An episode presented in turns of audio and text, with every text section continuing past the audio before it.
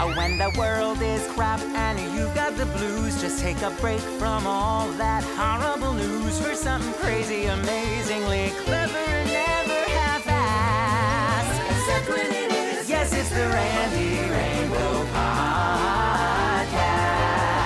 This song is almost over, girl, so wipe your tears. You're in for a treat and feast your ears on this remarkable feat. Yes, it's a famous celebrity finally podcasting at last. This shit is revolutionary. Randy Rainbow's podcast. The Randy Rainbow Podcast. Happy New Year, Randy. Happy New Year to you. You look marvelous, as do uh, I. yes, Thanks of for mentioning it. Yes, that's right.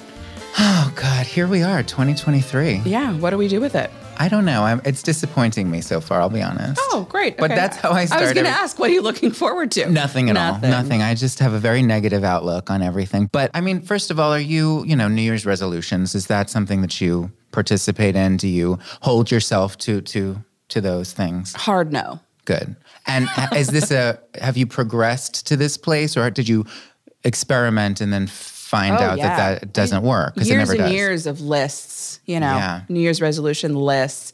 And I think it's all just a little not realistic. Why so? Because I because goals are good, lists are good. I, I like them in my day to day life, but it's too much pressure. I think for a whole year, Yeah. and a whole change of life because the calendar changed. Yeah. I, I learned in therapy that it, you have to take things in very, very small steps. Like any goal you have has to be incremental for you to actually be able to follow through with it. So this idea of, you know, a list of 10 things you want to do differently in the new year, well, you're never going to be able to do those things. And usually those lists for many people and for me for years was these big big things you know like i want to exercise 7 days a week well you have to start at one day Exactly. you have to start small. So I'm not against goals, have the goals. Right. But, you know, start small for the things you actually want to accomplish because it takes time. So I reject New Year's resolutions. Good. You're wise. I agree with that. But or I think maybe at least mold them to a more attainable standard. Yeah, just any just start small. Like Yeah. you know, with something that you want to accomplish. I also don't like the idea of, well, it's New Year's, so now is the time to meet all your goals. Well, what if I have a goal in June? Exactly right. You know what I hate? When people say Happy New Year's. Why? Because it's Happy New Year. New Year's. Happy New Year. Happy New Year. It's one year. because you because right I, unless you I, I guess if they're if they mean happy new year's eve and they're they're they don't have time to say the full title. A little lazy, but yeah. So it's not happy new year's people. This is a public service announcement. And my platform uh, when i run for president will be better grammar. And this is one of my things. When you see us in the Do you street, say it? You say Happy New Year. you say happy new year. If you say happy new year's you are an assholes thank you. I'm randy rainbow and i approve this message so i'm really excited about today's guest like really excited. Me too. Who is it? it's literally sarah silverman who i have loved and worshiped for many years. I did not dream that she would because she doesn't really do a lot of interviews and podcasts. She doesn't need to do anything. She doesn't want to do. But she said yes immediately to this. Am i right? At least Yeah. that's what you told Oh, me. Oh, absolutely. Yeah, I think she was very excited to do this, which it just says so much. Because you're right because she doesn't have people on her podcast, so she's just kind of doing her own thing. And why would she say yes to something she doesn't want to do? Well, I'm I'm honored and excited to talk to her, and I love her podcast. She gives she does like a full Dear Abby kind of situation and just gives advice to her callers, and she's so insightful and wise. Yeah, and it's one of the few podcasts I think that takes on the issues and actually provides nuance and a balanced, thoughtful response to some of the questions that are asked. You know, because nuance just disappears on the internet. But I feel like she does a really good job with that. She is built for that sort of thing. It's not empty calories. I really walk away from that podcast like having learned something. So I have some questions I have to ask her about my life, Good. my personal life, which, as you know, is in a shambles. Don't get me started. Good. Hopefully, she can solve them all. All right, we'll be back with Sarah Silverman after this.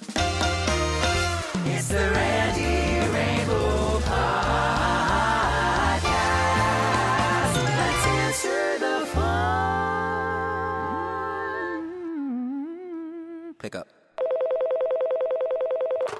Randy, Ann from Austin here. I have a question that didn't get answered in your book or your live show. I've taught kids how to do green screen editing and newscasts, and it's not as easy to make it look as amazing as your stuff. Where did you learn how to do video editing? What software do you use? And now that you're a megastar, do you have a production team to do it for you? I can't wait to see your next creative works. Congratulations on all your accomplishments. You're the best. Um, thank you for that. I'm always very um, surprised, really, when people compliment my editing or the technical side of my videos because I don't know what the fuck I'm doing, to be quite honest with you. And it was it's really just a means to an end. And I whatever I know, I taught myself really through YouTube tutorials. And I did mention that in my book. How dare you?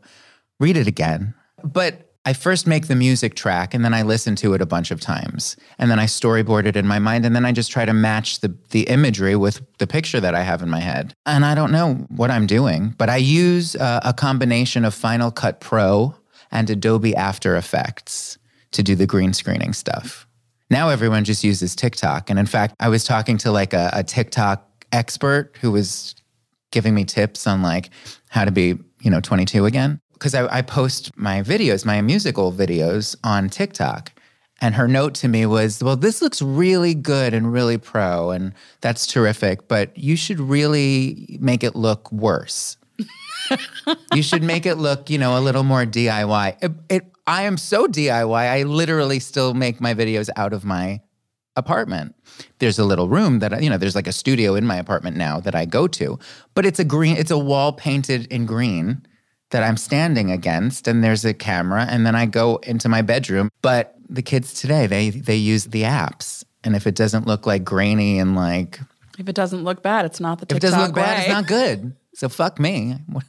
But uh, anyway, thank you very much for your question, and read the book again. Hi, Randy. This is one of your biggest fans. I cannot see any video on your podcast. What can I do to fix that? Was this my mother calling? Because this is so, so. This is what button do I press to see the video? Well, Rebecca, let me throw to you. What do, what do we tell people about the video? Yeah. So if you are looking for video content from us, you can go to any of Randy's social media pages. Yeah, we're now posting excerpts of the interviews to my social media platforms. I think people are confused, and maybe I haven't done a, a good job explaining this. That we're not posting the full interview in its entirety, you know, in, in the video version. Will we ever post Yeah, more than, think- than our yeah, little I clips? want to. Do you I think- want to? I think we should. Yeah. Yeah. So the answer is stay tuned because we're working on it. I would say for people who want more video content, podcast content, go to your YouTube, go to your TikTok, and keep watching out for more full video that we intend to release. And if you want the whole episode now, you know, you're already there. Enjoy. Thanks for calling. Hey, Randy, this is Rick from Maryland. I heard, well, I, I think it's a vicious rumor. I was hoping you could confirm for us. Are you planning to write a book or you wrote a book or something like that? I mean, you haven't mentioned anything about this, so it would be really good to hear from you directly and maybe you can quash this rumor. Thanks again. Bye. I feel attacked by this question. I feel like you are making fun of the fact that I promote my products heavily on this podcast. How dare you? But thank you for asking. My book, Playing with Myself, is available now wherever books are sold. It is a New York Times bestseller and it is available in paperback this May. Hey, if you want to ask me a question or leave me a comment, you can do so by going to the show notes and clicking on the link and uh, talking to me. And it doesn't have to just be about me, although I do love talking about myself. It can also be about you. You can ask advice or things of that nature. So leave me a message. It's the Randy Rainbow Podcast. Variety Show. And now, a word from our sponsor. Hello, friends. Randy Rainbow here, asking you to come on, baby, write my fire. Oh, yeah, it's writemyfire.com and it's red hot. Write My Fire is the premium alternative dating platform for conservatives, offering the freedom to find love, relationships, and post racially insensitive comments without the fear of being suspended or held accountable. Because here, Cupid's AR is always taken aim. Stop feeling embarrassed posting pictures of yourself wearing hunting gear on those mainstream dating sites. No need to crop out the top of your MAGA hat here, because at Write My Fire, you can browse our extensive database of potential matches by age, favorite Newsmax host, or even skin tone ranging from white to Italian. Earth might not be getting warmer, but things are certainly getting hot at Write My Fire.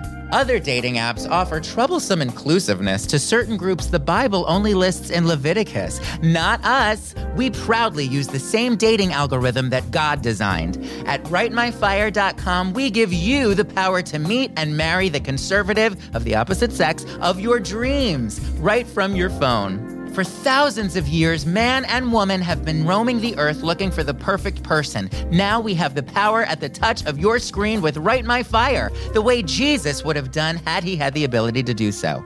Give new meaning to the phrase swipe right and turn up the heat with Write My Fire. Visit writemyfire.com today. That was really a kick, but enough of that skit. Time to drop all the shit. So let's cut the shit. I think I'm fabulous Kiki with someone I love would be best. It's time for a guest. My guest today has been one of the most impressive performers and comedians in entertainment for over two decades. She's one of the funniest people on the planet and a passionate advocate for creating a better planet for all people. Please join me in welcoming the beautiful and amazing Sarah Silverman. I love you. I love you more. You do? Yes. Are we are we recording all this love? I can begin.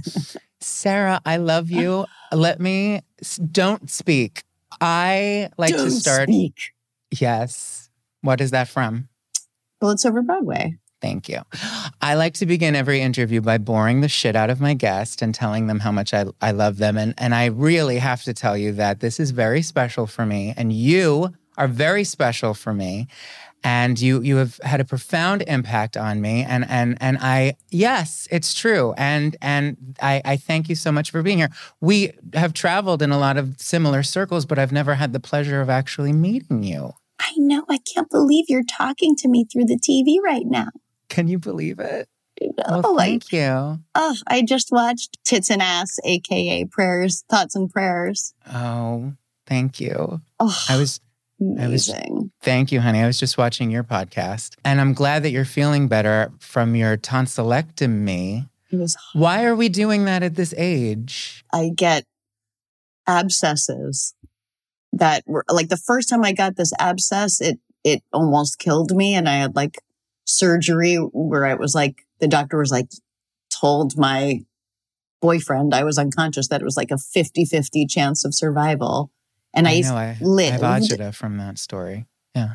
And it was supposed to never happen again, like once in a trillion, you know, thing. And then it happened again. So then he's like, you got to get your tonsils out or you're going to be in Timbuktu and like die, Oh shit! you know. And it was awful for two weeks. It was excruciating. You know, that he warned me. He was like, it's excruciating pain for two weeks and there's no way around it. Why? Why is there nothing that can they can give you or something? It's just like you swallow and it, it feels like you're swallowing broken glass and your body goes, no, don't do it. You know, but you have to. It's crazy. Anyway, Shit. I'm better. I'm so glad. I lived. I know. I like. I was like, I don't want to die of getting my tonsils out. Like, Did you eat all the ice cream you could dream of? You know, I was like, oh, I'll just eat ice cream and have blah blah blah and everything. It's it hurts. It, Yeah. it all hurts. Oh, so it's not it's not all it's cracked up to be. It isn't. It's much better if you're seven. Exactly. Well, let's start with a fun topic and then we'll get to like the really fun stuff like anti-Semitism. But let's start Oh, light. fun.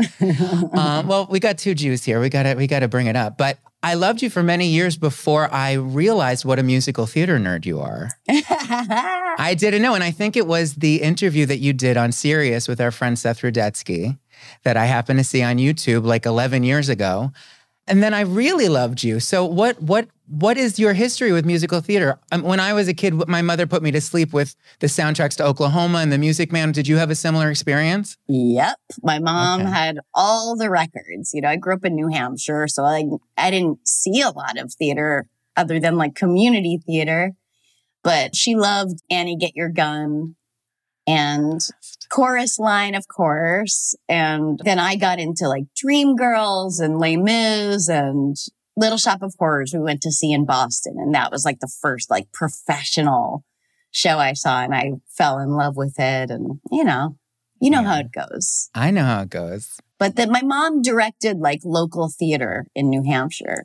So she did the musicals and stuff and made the costumes and painted the sets and And then cut to you you recently wrote and mounted your own musical, which I am a- ashamed and embarrassed that I did not get to see because I've been You schlepping around the country. Well, I also did not receive an invitation to opening night, which which is egregious. Oh, touche. yeah. Well, I'll have to invite you to the next incarnation of it. That is my question. Are you at liberty to discuss the future of this musical, The Bedwetter? I don't know. Nobody told me, but a- apparently we're moving to Broadway in the fall. But like a Get theater has to open up and stuff. But the producers seem confident. I hope I'm not jinxing it by saying this. But we're working on it. You know, we're making little tweaks and stuff, and exciting. That's so exciting. What, did you enjoy the pro? I mean, that's no small feat to mount a fucking musical. Did you enjoy the process? I know it went back years and years before it actually. years, yeah. Yeah. Yeah, I loved it.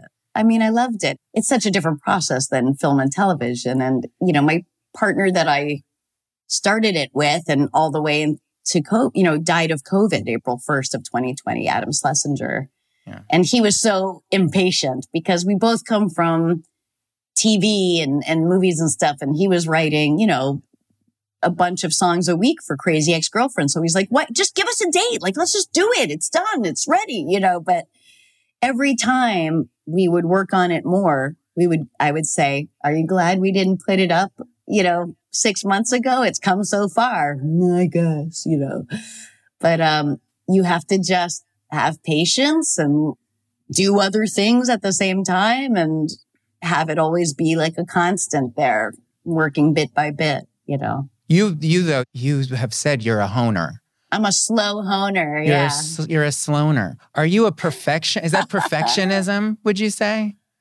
And does it torment you? Well, no, I suppose it would like in terms of my stand up, I'm a very slow honer and I move slowly and I'm, you know, just adding little, sometimes a joke needs an and or a pause or it takes so long to figure it out. And like if I do a special, I would never watch it again because I'd go crazy. You know, I'd go crazy. I'd want to keep going. Like I, there's never a point where I would be done unless it had to be done at a certain point. So, and then with my podcast, I'm the opposite. It's, you know, I prepare a bit, but it's very messy and loose, you know, and it's like whatever happens, that goes up, you know, like it's, that's it. I love your podcast. I really do. This format, I mean, you essentially give advice to your callers. Yeah. I, my intention was for it to be funny, but it's taken a very different trajectory. Yeah, but who? But I love this di- direction. And who knew you had the wisdom of ten thousand Jewish grandmothers? yeah.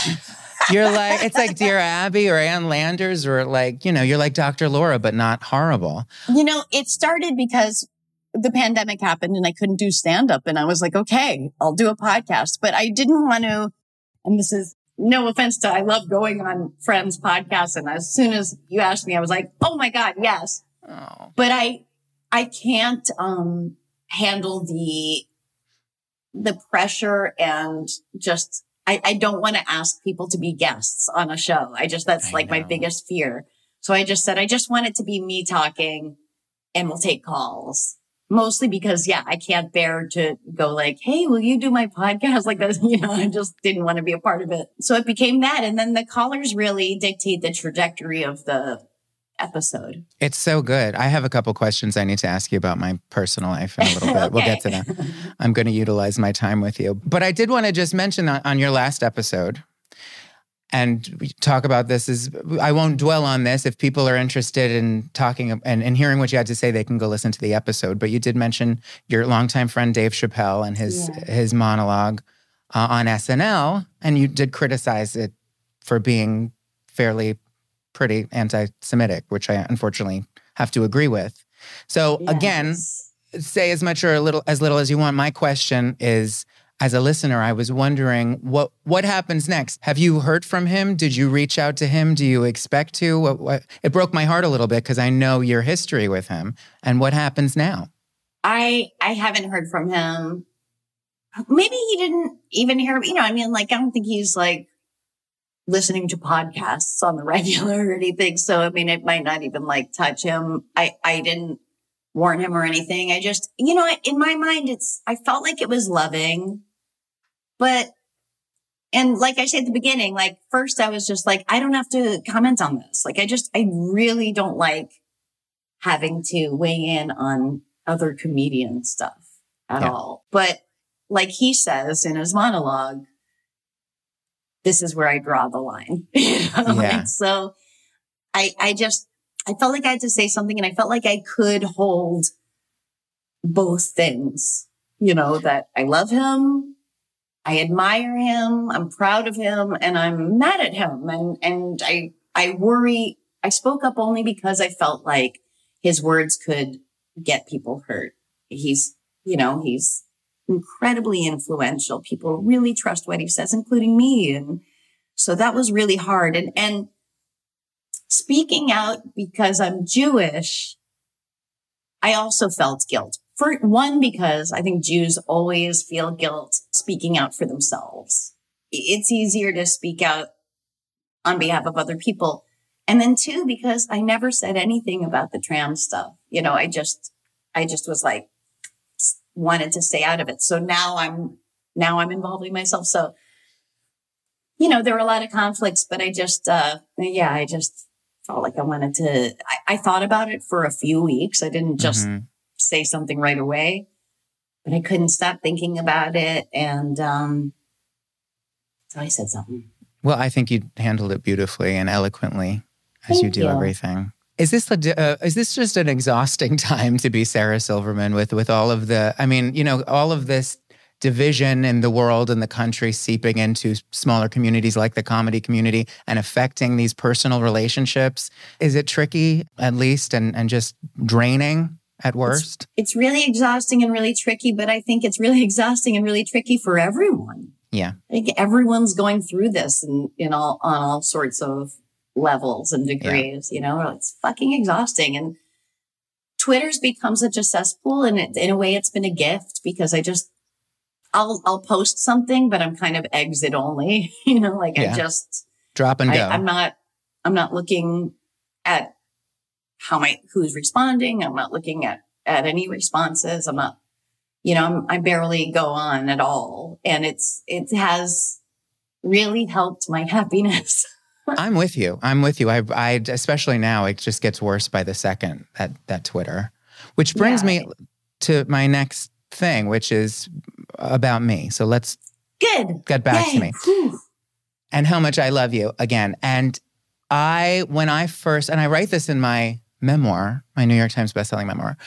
Oh. This is how this is how much I mean. This is uh, when I saw Jesus Is Magic. It changed something in me. It, it it it shifted my whole course, and I'm sure that this is true of a lot of people, particularly in my age group. But it just it was theatrical and musical and uh, irreverent, and I just said it made me sit up in my chair and say, I want to do something like that. And I just there was a time Absolutely, where I just, you know, 12, 13 years ago, where I just full out was, you know, mimicking you and other comedians who I aspired to, to be, honored. but mainly you. And well, first of all, I think that you, you'll agree that uh, oftentimes, especially in com, I think I read somewhere like if you're an aspiring comedy writer, you should find the people you love and the shows you love and pretend you're writing for them. I think I was doing that f- like for you for a time, much to my detriment because I did it all wrong, but we'll get to that later. But Um, look what you've become this, this totally singular force. I mean, you know, a, a musical theater, a, a political comedian with like so much to say and so many clear points done. And that is my, that is my favorite done silly. You know, I mean, Silly. it's just like, just delicious medicine, you know? Oh, thank you. Well, you you have played a big part in this, believe oh, it or not. good. Yeah. Um, who were those people? Who, did, were there people when you were starting out that you would just flat out just mimicked or tried to emulate? I mean, I, I know Steve Martin was like my idol. Still love him and, and Albert Brooks and Woody Allen and, and then I loved musical theater, you know, like I wanted to be Eponine, you know, and of course, you know, or whatever. I wanted to be, I think I said this on Seth, Seth Rudetsky's, um, thing is, um, I wanted to be Aldonza, you know, from Man of from La Man of La Mancha. I love that show. It's so beautiful. And Yeah. and I remember telling my mom that and she said, Oh, sweetie, you don't have the voice for that. Oh. oh, moms. Oh. My mother thinks I could play Aldonza. She she You wouldn't dare. I probably could. But, you know, talking about Twitter, I loved what you did in Jesus is Magic because, you know, I, I wanted to sort of like fast track myself to that edginess, which I know you'll roll your, roll your eyes at that word, but um, not because I wanted to just, you know, say dirty words and be offensive, because I never thought that's what you were doing. I didn't feel that way either. I remember people would go like, well, she's so dirty. And I'd be like, I'm not dirty. And I remember my boyfriend at the time was like, yes, you are. But I never felt that way. Well, it's this it's the satire is what spoke to me and I I that's all I saw. And in my house growing up with my New York Jewish family, I think the relationship to humor was um, you know, it should be used as a healing device. It should be a tool. Um, and and if you could find a way to say the worst things or the most polarizing things uh, in a way that elicited laughter or or was even charming or even better if you could turn it back on yourself and and be somewhat self-deprecating and make yourself the butt of the joke then that's a win and that's what i saw you doing and i said oh if i could do that you know you you, uh, you were doing that so masterfully anyway that that led to me you know posting jokes where i would play with tropes and and and and experiment with racial humor which i don't have to tell you the end of the story it it bit me in the ass and i got a lot of backlash like 11 years later Oh, I didn't know that happened to you, but I mean, Yeah. happened. I shouldn't say happened to you. Listen, comedy is not evergreen. and i quote you saying that every every day Yes. And of course, so when you bring up Jesus is magic, I have so much love for that special, but it aggressively does not hold up because Yeah. so much of what I did was racial and there's just no room for that in this moment in time. Like so much of it was racial and I was the character I played in this, in that, and my subsequent TV show was an arrogant, ignorant person, uh, you know, an ignorant, arrogant. And, um, I was the racist. I was the, you know what I mean? So it, it, I feel like people got it. There's always going to be what, what an old friend of mine would call a mouthful of blood laughs, you know, where it's, you can't control how people infer it. But, um, I, I feel like most people got it in the right spirit.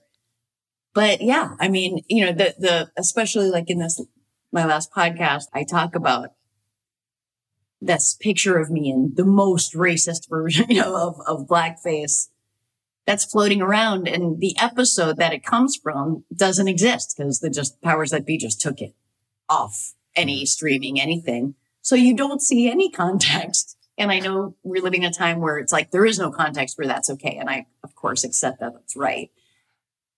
But there was one. It was, you know, I was, you know, I, I- anyway. Um, I talk about it on my podcast if people are interested. you seem to handle it very patiently and graciously and you've you've you've dealt with it on a much larger scale than I but I still I I have the same thing too if you know if people want to own me on Twitter I will be you? tagged this you Randy that's what I get all the time. Yes it's me and if you'd like you know a, a high res version of it it's in my book. I I put it there and I talked about it for 19 pages. Right. but I, to be quite frank, it still stings and it angers me that this sort of disingenuous attempt to malign my character based on a character that I half assedly was trying to play 12 years ago and take things out of context and, and try to make a point based on that. I mean, I've had death threats from a, a, a meme from a quote from Jesus is Magic where I say, you know, I'm glad the Jews killed Jesus. I'd do it again if I heard his Birkenstocks coming this way, whatever. It's, you know, all character, but I'm guessing the far right made a meme of me that the picture is Right. from me speaking at the DNC. Right. But the quote is, I'd kill Jesus again. I would, you know, I'm glad. And it's gotten me, i- i- you know, death threats. And, and there's a pastor that on YouTube that said killing Ugh. me would be God's work. And, It's horrifying. and even the way of like knocking out my teeth and, and killing me and literally giving like marching orders to an entire congregation. Like it's very dark, you know, and, and whoever made the meme was absolutely disingenuous. They knew they were putting together a, a picture of something serious and a quote from something that was in character. so, what's your secret? Or do you have one? I mean, I brought it to light, you know, I think bringing it to light, you know, showing it, posting it myself, you know, and saying, this is, you know, if anything happens to me, uh, you might want to look at this guy, you know, or I don't know. It's, it's, it is frightening. You know, I'm not, um, I've had situations where the FBI contacts and says, you know, you should get security. We, we know that we've been following, you know, whatever. And it's like, I don't, I don't have like bodyguard money. I'm a comic, you know, like I'm like, I'm on tour, like sitting in Southwest gates, you know, most Right. days, you know, like, but, um, you know, not complaining, but it's, it's odd. But I, I don't want to say I brought it on myself, you know, but I certainly, I put myself out there and there are, are dangers and consequences, you know. Well, um, you you just announced your tour for next year. Congratulations on that. Thanks. I'm Do you terrified. now? Why? Where are you with your with the show as it will be in 2023 right now? Uh, I've got I've got a very rock solid 30 minutes and the road I'm going to have to figure out the other 30 as I go. You know, and it's I hate having to travel the day of a show. And there's a lot of those where I'm Ugh. flying the same day and you have to stress that the flight doesn't get delayed and you know, and I need to be working. I've always gone on tour when I have the hour. But I don't have it. I have about Ah. half of it and I'm going to have to I can definitely like headline. I can make that half hour longer and, uh, but I'm going to have to be trying new stuff every night and really work, you know, I can't Right. like, Hey, let's do this in the day, you know, and then do the show at night. And we're all going to go, you know, at, to the Bubba Bar in this town or whatever. I'm going to be working because I have to do, I actually owe a special to HBO. And I, I've never I've only made three specials. You know, I've been around forever, but I just am not special oriented. But because I did a pilot for HBO right before the pandemic, they're kind of calling and saying, you know, we want it. And so, um, so I'm doing it this way, which is, I'm trying to be very positive. My instinct is to go, ah, Yeah. I want to be home. Yeah. But then I have to go, hold on. This is the dream, right? okay. It's ridiculous to do this and not have fun and do all the work and remember that this, this is what I love, you know? So I've, I've been very good at practicing that and, um, and, and knowing that, you know, ultimately, just like I've said, um, the same thing that spirals me into depression is what gets me out, which is nothing matters. I'll go, nothing matters and go down, down, down. And when I come out, I go, who cares? Nothing matters. Go have fun. It, it's the special will happen. You'll figure it out. Have fun. This is, Yeah. you like writing jokes, right? you know, like these are puzzles you enjoy. This has been my inner monologue for the last four months because I just wrapped my tour in Hawaii. I'm ex- extremely jet lagged. I don't know what the hell I've just said on this whole call. Oh my Um, God. But four months of just like, you know, it's it's horrible, but I love it. And I want, you know, champagne problems. I, I I'm so right. fortunate that I get to do this, but I fucking hate it. But I love it. Yeah. Um, but anyway, it's the travel yeah. I don't like. It's That's the all. travel. If I, you know, I have a com- I have like big famous comic friends that are like, oh, this the tour, this tour has been amazing, and I'm like, oh, that's so great. But in the back of my head, I'm like, well, yeah, you have a private jet. like it's Right. it really makes the whole thing quite pro- pleasant, probably. But that's it. and I'm happy for them. but you know what I mean? It's a little different. It's like Elaine Stritch once said, the prostitute once said, it's not the work, it's the stairs. Do you, right. It's exactly that is the quote of life because that's true of everything. It's Oh my getting God, I there. love her so much. Once- I did a movie with her Please, once. please give me an Elaine Stritch story if you have one. Not a great movie, but a very fun experience. Actually, it was with Chappelle and Norm Macdonald and, a, and Sherman Hemsley and Elaine Stritch. Oh my God, what is this movie? Don't watch it. It's called oh. Screwed. Okay, And I play like the usual, like angry, cunty girlfriend. okay. But I got to work with Elaine Stritch. So it was just like, oh, you know, and, um, and it was fun to make. But she was, she told me that she lost her virginity to Frank Sinatra when she was like 16. She said that. Yes. There's a clip on her. I think it's her a 60 minutes interview. You must watch it now. And she tells a story about meeting Frank Sinatra and pissing him off like within the first 15 minutes of their date. And the, its story ends with her with Frank Sinatra saying, "Get her out of here." they could both be true. They could. I guess she worked very fast if that if both stories are true. But I'm interested to know. Watch watch the 60 minutes and see what you think. But Is she wearing a button down white shirt with black tights and nothing else? what else? I mean, that's my dream. Also, she was like, yeah, call me. I'm, I, I live at the plaza. Like she, she lived at like the plaza. Oh, yeah. Like I, I want to live in a hotel. This is my my whole life's mission is to, to, to morph fully into Elaine Stritch. I'm halfway there. Completely. Like, can you imagine your nursing home is the Carlyle, basically? Oh my god, that's the way to do it. I can't I can't let you go without asking you some personal advice Anything. for myself. Okay. Mhm. A topic on this podcast has been my my love life or tragic lack thereof. Oh, I love it because I, I keep a list of singles. Are you saying you might have someone for me? I have to think about it, but I Okay. keep a list of singles, single people that I love so that I can kind of see if there's a mix and match. All right. Well, please put me on the list. And I, I think you're the perfect person to ask because my trouble is this, doctor. I, like you, value my independence.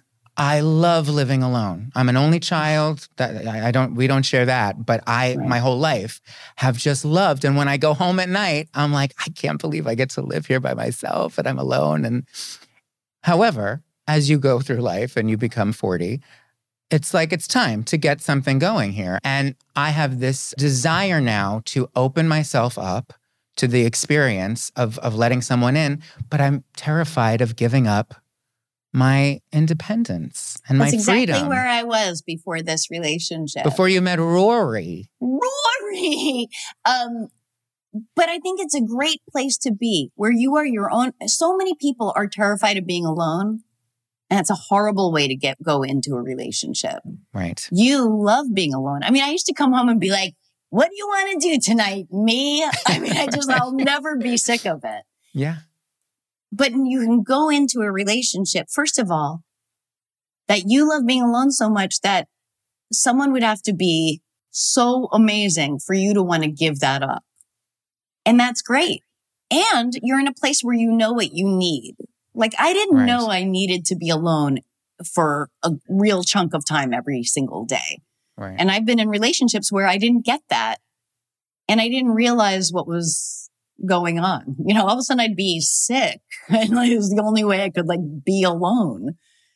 But you know this about yourself. You can set those parameters and it's not going to be something where they make it about themselves, which is the biggest fear, you know, is that you needing to be alone is inferred by them as you don't want to be with them, you know, and Right. that's like a, a constant, it's a lot of work. But, um, yeah, get, like there's, there are people who also have those feelings. Like we both like being alone. We'll do it. We'll both be home and do, be doing our own things or do parallel play or be in different rooms. And then we have like, we meet in the bedroom, like, oh, you want to meet at 11 and we'll watch, you know, Jack Ryan and, you know, we'll, you know, have sex or whatever and cuddle and all those wonderful things too. Is Rory single? Because he's my type. I know. Wait, so much. Tell Yeah. me your type with no judgment. It's okay. Like whatever it is, is your thing.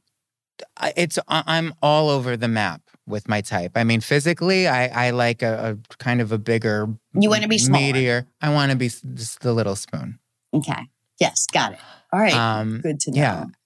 And um, I don't really have, I mean, listen, I go back and forth. Like, do I want a, another Jewish person? Like, these are things that I, do I want someone else who's like in the entertainment industry or not? Everyone says no to both of those things when I ask those questions aloud. What do you think?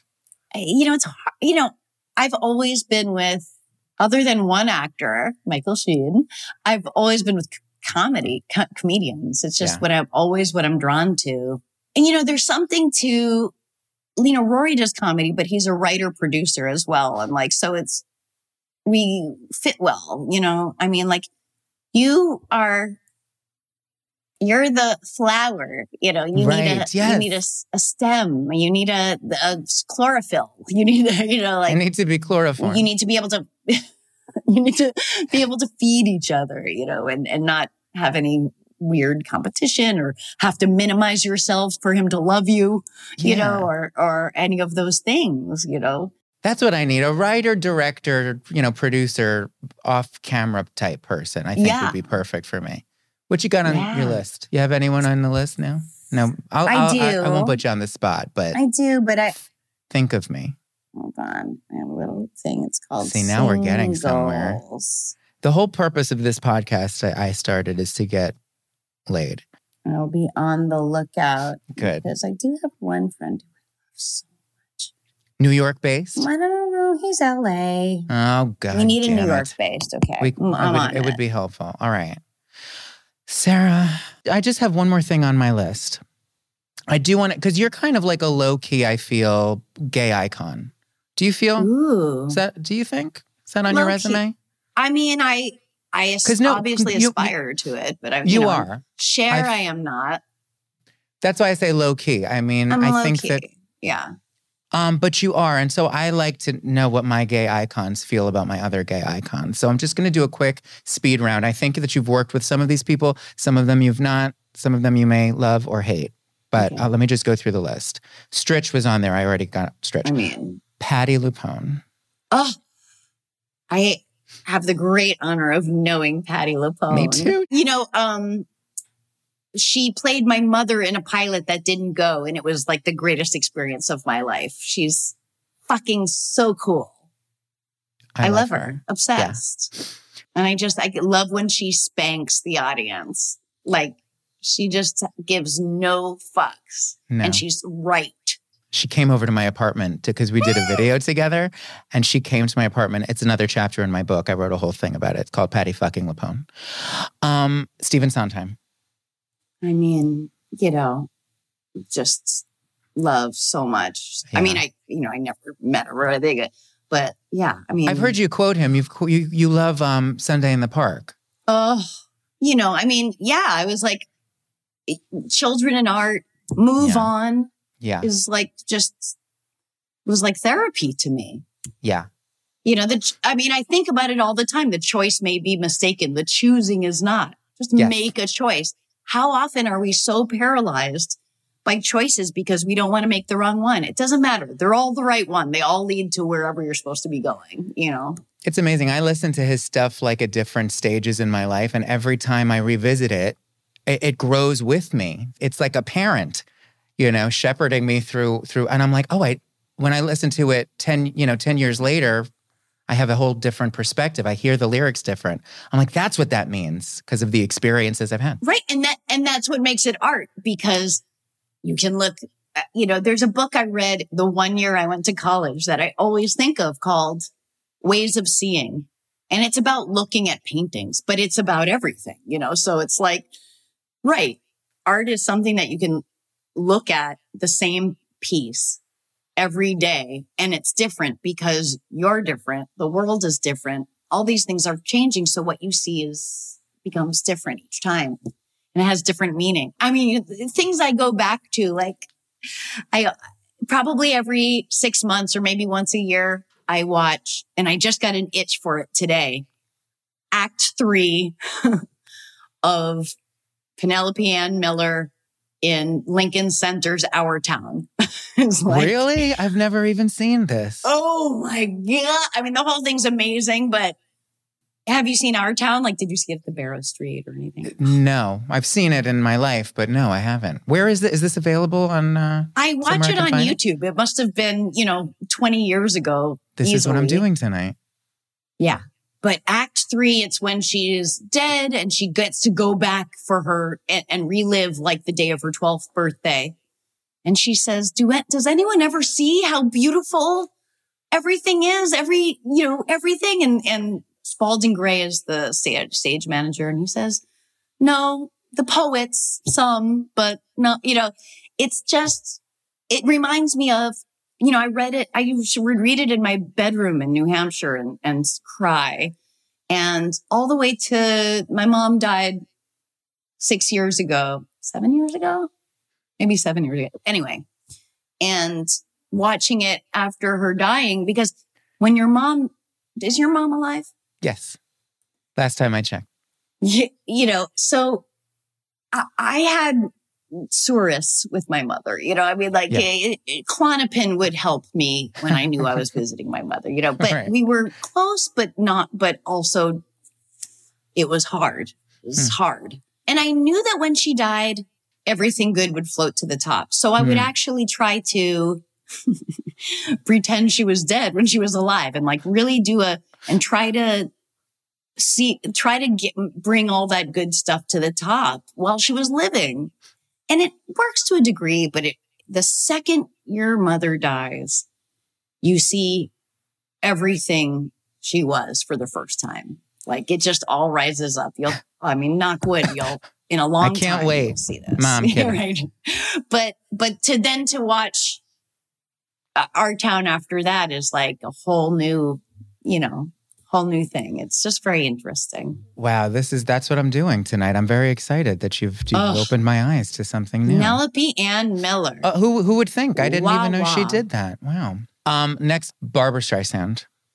Ugh, Are you you're so you're a, you're a lover of Barbra? Of course. Okay, I got to meet her one time tell and me. I desperately wanted her to be like, "Oh, I I know who you are. You're so funny." But she No, was good luck with that. And it was almost worse. She went, "Oh, you're a comedian, yeah." Oh, And I said, "Yeah, I'm such a fan." She went, "Mm-hmm." And I was like, "No," but does not change a single thing. I worship her. I want her to direct again. I know they they would not they won't let her. They there were so many things she wanted to do. She wanted to do Gypsy. She wanted to do Sunset Boulevard. The Why, movie- they- why isn't she? She should do anything they she wants to do. Uh, yes, and they would not let her, and we are now robbed of this greatness. I lose sleep over it. Don't get me started. That is that Yeah. is that, that makes no sense. But you know how it is. They you you'd think that they would just let certain people just do anything, and and the, there are adults in the room who think they know better. You know, they're like celebrating all these women directors now, and I'm like, um, it- which is amazing. Right. But it's like, hi, remember Barbra Streisand? Like, she fuck, Yeah. she's amazing. I think she's over it now. Anyway, she's she's a grandmother. She's like hanging out in the, you know grandma's house and the the barn and the Starbucks in the basement. I think she's Right. content. She doesn't need. She doesn't need. She doesn't need. and good doesn't for need. her. We should all be so lucky as to not need so much. right. And then, um, uh, well, I'll end with Joan Rivers, the great. I mean, Where do you think she would be? I think of this often. I was so devastated when she left because it was like it, it 81, She but she was, as you have said, she had her whole life ahead of her. It was like She she, was she, the might as well have walked out and gotten hit by a bus. You know, that's how it felt. But I also think to myself, would she have survived the climate now, or would they have dragged her into uh, misery? You know, I mean, she, it, it, in a way, I want to say, oh, she would have been like canceled immediately in this culture. But at the same time, it's like we really needed her. We needed her to go, oh, grow up. Oh, Stop it. Yeah. You know, like, uh, and I, I take in a lot of that stuff and go, oh, well, right, you know, I try to like, yeah, I'm somewhere in between it all, you know, but, but we need her to go like, oh, fucking stop it Yeah. you know, and uh, it, that would have been good. And also just the Trump of it all. I mean, she was friends with him, but I know she would have been she would have been very outspoken. I was just watching a video of an interview of hers, and she is, and she had just done Celebrity Apprentice, Right, And she's singing the praises of Trump and Herschel Walker, and she loves them both. It's crazy. It's yeah, oh my God, Herschel Walker was on that. And she loved him, and because he, you know, he wasn't, a, I guess, a, a threat to Right. to You could love him if he's just like the guy, a guy who's also on Celebrity Apprentice, which by the way, I watched every episode of. like, her comedy was so driven. She always, always said anger fueled her comedy. I related to that very much. Is that a New York Jewish thing? Is that a because you you don't seem so angry, but would you say that your comedy is is there a foundation of anger? A lot of comedians are fueled by it and it, Sure. and it drives their success. But you it is not evident in I don't think in your comedy, but it is it, it is there. I mean, even when you were doing playing the character in Jesus is Magic, there's got to be some anger that's saying like, look at this fucking asshole who would say this shit. You know, that's kind of like an anger if you look at it that way. I guess it was, I felt more like it was mirroring things, you know, but I, you know, and I also I'm fundamentally different, but I never really was fueled by anger. I wasn't motivated by anger or jealousy or anything like that. I never thought of like when people go, where do you see yourself five years from now? I'm like, it would never occur to me to even think about it. I just never think about it Yeah. you know but um yeah she was fueled by that we're you know I, I we were very different but i love but i we she really loved she was so loving to me Oh, she thought you were a genius. She said it all the time. Oh, She she did love you. Yeah. but I, I but boy i admired her so much and and she was always writing you know i Yeah. mean you you must have seen the documentary about her Every day of my life, I have to watch it twice a day. that file cabinet of jokes and that one of the topics of a whole file cabinet was Tony Danza jokes is the greatest thing I've ever seen. And when she was promoting that, I was on Fallon with her and she said, I don't know if think she said it on the air, but she said, I, she hated the documentary and she was so embarrassed about it and she wanted to quash it. And then it went to a festival and everyone loved it. And she was like, Oh, you know, but because how do you not put your ego in that? You know, Yeah. they show her with no makeup, which you don't see at the very beginning and all that stuff. It's so vulnerable, which is not something she mind eh, vulnerability. She was strong. She was, you know, a road dog. She was always at the cutting room writing. And she was so frustrated because, you know, of course we all love Don Rickles. Yeah. But she would be like, he's had the, he's the same material I've had for 30 years. I write every day, you know, and, Yeah. and like never getting the respect she craved, never getting the, the acting roles. She did, you know, she saw herself as an actor. And of course she was. Any comic going out there and, and making material like you are just thinking of it now, that's acting, you know, and she acted in mo- a couple movies, but the swimming pool, I think, or what was that called? You know, but she know. really could have, she had so much more in her. Like, I think when people die at 81, they go, Oh, you had a good run. She was just getting started. And something that always inspires me about her is that she said she didn't really feel like she found herself in stand up until her 70s. That's amazing. And. I love that because, you know, what, I'm 52 and it's, I don't want to, I don't feel like my best work is behind me at all. I'm like just, I feel like I'm just waking up, you know, but that inspires me. Absolutely. People make a lot of your your beauty and your youthfulness. And I know you've you deny all your plastic surgery, but what if you have one Oh tip, boy, I've been in the mirror lately. Like, God, I just want to just, I go, do it. would I, you do? Would you ever? something like this? Is it something like this? Because they do things now that are just not non-invasive, subtle. Would you ever? I have seen a lower facelift that looks phenomenal. I'm already looking into it. It's already yeah. but I like the time it takes. Like I, I kind of have a dream. I go, I'll go away, get this like little facelift. I'll write the whole time I'm healing, so it's not wasted time. But you know, I, at the same time, I, you know, I want to look my like. I'm not going to look 20. I'm not going to suddenly get parts for like 30 year olds. like Right. I, I want to be natural. I don't want to like, I don't want to have like a pillow face. Like I, I look around and I go, does that look good to people? Like, is there going to be a moment where I want to have that look? Is it that like the curly nails of like the Chinese empi- emperor, empire, like where that's a look of you know, wealth and uh, accomplishment. like, yeah. I, I, I like my wrinkles. I need to be able to have a rubbery face, but I, I don't like, you know, seeing like my jawline, you know, I, I'm, I'm human. Like Yeah. I, you know, and I'm, I'm in show business and I'm, I, I work really hard to not get hung up on it. You know, like the greatest thing my therapist said, I think was like, look in the mirror less. Yeah. And it's so true because I feel beautiful and I, you know, like I, I don't think about it. And I know that, you know, when I do look in the mirror, I, I always give some leeway to cognitive distortion Right. because I know what we see of ourselves is less than what we are. You know what I mean? Because we're Right. Or, or ourselves. sometimes better So- even. you don't know what you're looking at when you're looking in the mirror. Because sometimes I see I see something great. Like now I look gorgeous, but when I look at this back, I'm gonna um, I'll have notes. Right, right. Yeah. But also you don't have to look at it back. Oh, you do because you're probably going to edit it. Well, no, I probably won't. Um, I I have to wrap it up now because this I, I you just know, I'm a, really busy too.